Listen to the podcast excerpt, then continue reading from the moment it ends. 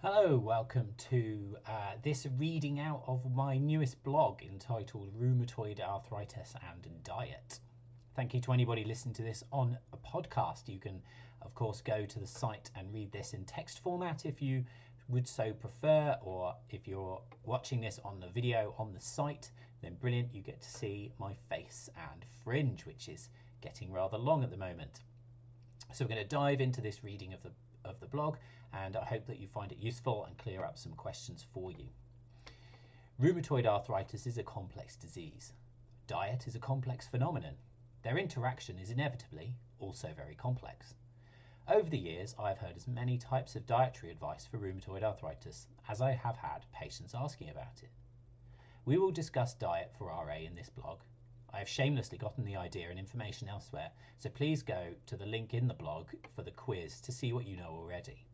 For those listening on the on the podcast, if you just type in rheumatologynetwork.com forward slash view forward slash rheumatoid arthritis quiz, and it comes up. Rheumatoid arthritis features in my Rheumatology at a Glance booklet and Clinical Scenarios ebook. You can find those both in my shop. Just type rheumatology.physio forward slash shop into your browser and that will come up. Please do consider these resources both for your own learning and support me to continue to create these blogs and resources. As usual, feedback is greatly appreciated, and any further reading for me, please send it my way. You can get in touch with me on the contact page of my website again. Please remember, this blog is not a replacement for clinical reasoning. If you're unsure, get advice. Introduction.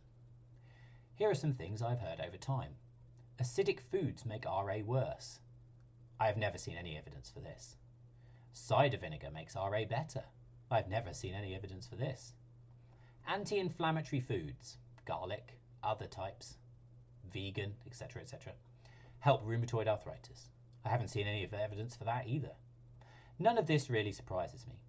Individuals with RA are as unique as their diets, and I see no biologically plausible reason for people to react in a uniform way to certain foods. Overeating is pro inflammatory, in that it in that processed foods and excessive calorie intake cause increased body fat, which release inflammatory cytokines into the system. This may increase disease activity, and reducing the body fat may decrease disease activity, although we all know it's more complicated than that as well. The Mediterranean diet.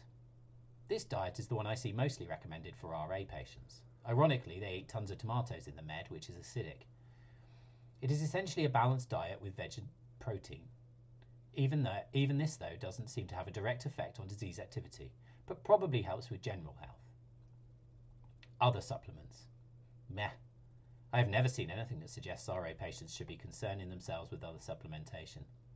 Clearly, if someone has something like a vitamin D deficiency, then this needs addressing, but it won't really assist with disease activity. So, how do we make a sense of this? It is annoying that we can't specifically help people's arthritis with diet, but it doesn't mean optimizing diet is not important. As mentioned above, a healthy balanced diet will help with the general health. Open brackets, RA patients are a higher risk of cardiovascular disease and have a higher BMI than the rest of the population, close brackets.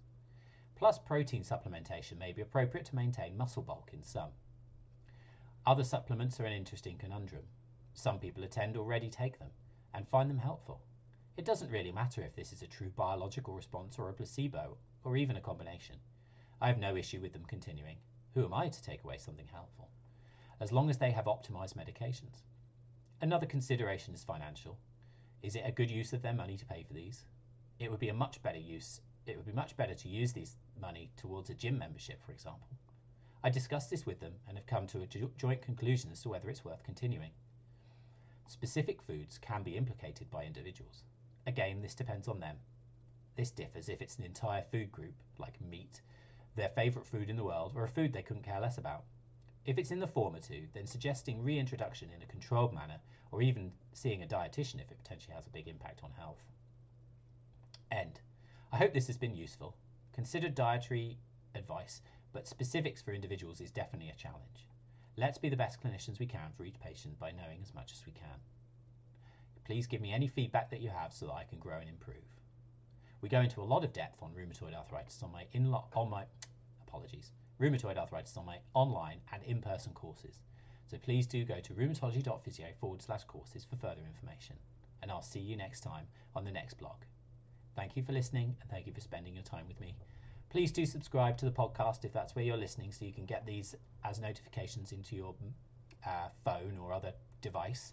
And please do head to my website to see all the other resources that I've got. Bye for now.